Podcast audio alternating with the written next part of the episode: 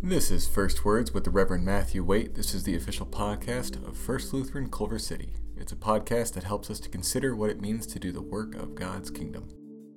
My children are still at the age where they are naive enough to think I am the most powerful person in the world. They still say things like, Daddy is super strong, and assume that when there is some physical feat that needs to be performed, I'm the one who can always do it. While they are wrong that I'm super strong, they aren't wrong that I hold power, but they are still learning that power is more than strength. Typically, when we might think of power, we think of things like influence, authority, dominion, political might, or even the ability to control a situation. Power is something that can be granted, that can be earned, or that can be taken for oneself. Today, we're going to reflect on power and how we as Christians should think of and use the power that we have. When we think of the power of Christ, it's easy for us to think of the flashy things he did, the great signs and wonders he performed.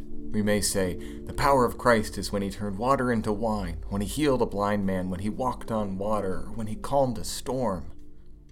Yet the greatest act of power is not when he performs these miracles, rather, it is when he lays down his life, when he gives up his dominion, in the Gospels, especially John's Gospel, Jesus' crucifixion is presented not as a sacrifice, but as a coronation. The crown of thorns is his royal crown. His being stripped is his donning a royal robe. His being lifted up on a cross is him sitting upon his throne.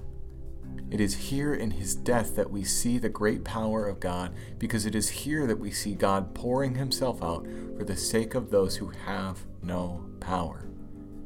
Everything Jesus did, from turning water into wine, calming the sea, or even dying on the cross, was never out of selfish ambition. Rather, it was for the sake of others, that they might experience the kingdom of God. As Christians, we are expected to see our power in the same way that Christ saw his power. As Paul says in Philippians 2, do nothing from selfish ambition or conceit, but in humility count others more significant than yourselves.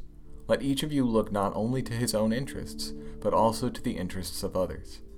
Have this mind among yourselves, which is yours in Christ Jesus, who, though he was the form of God, did not count equality with God a thing to be grasped, but emptied himself by taking the form of a servant, being born in the likeness of men, and being found in human form. He humbled himself by becoming obedient to the point of death, even death on a cross.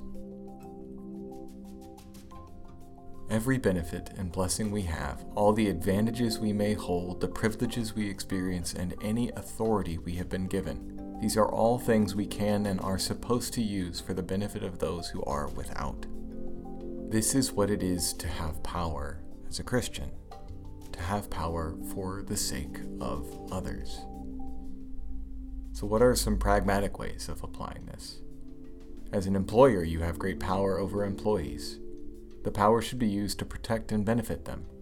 I think this is especially important as we consider COVID 19 and see some employers who have used their power to provide and care for employees, and we have also seen employers who have misused their power and forced employees to work in unsafe conditions. Another application could be for those who govern. I hope that those with power will use their power for the sake of others, and especially those who are vulnerable. Hopefully, their decisions and use of power flow from a desire to provide justice and the opportunity for all people to thrive, rather than using that power for self enrichment. In both of these examples, the employer and the politician are asked and called by the gospel to sacrifice. Perhaps earnings and salary won't be as high in order to protect employees and customers. Perhaps a bold stance on a political issue will end your political career but pave the way for needed legislation. This is the example of power we see in Christ that we have been called to follow. Whatever power we disciples of Jesus have is shown in sacrifice. And while these are two examples of ways we can think about our power, we all have some form of power. Whether or not you're an employer or a politician or something else, you do have power and you do have a call to use that power for the sake of others. And I understand that when our authority or our power feels threatened, that it's scary. I get that the idea of sacrifice isn't something that we want to do. I don't want to do it. it becomes very tempting to turn in on ourselves and begin to use our power for our own personal gain.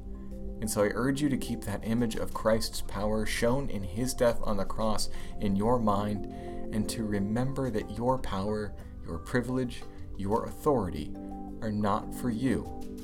You have been given power for the sake of those who are less fortunate and those who cannot protect themselves. That's it for today's episode of First Words. Be sure to click subscribe so that you don't miss this, the official podcast of First Lutheran Culver City.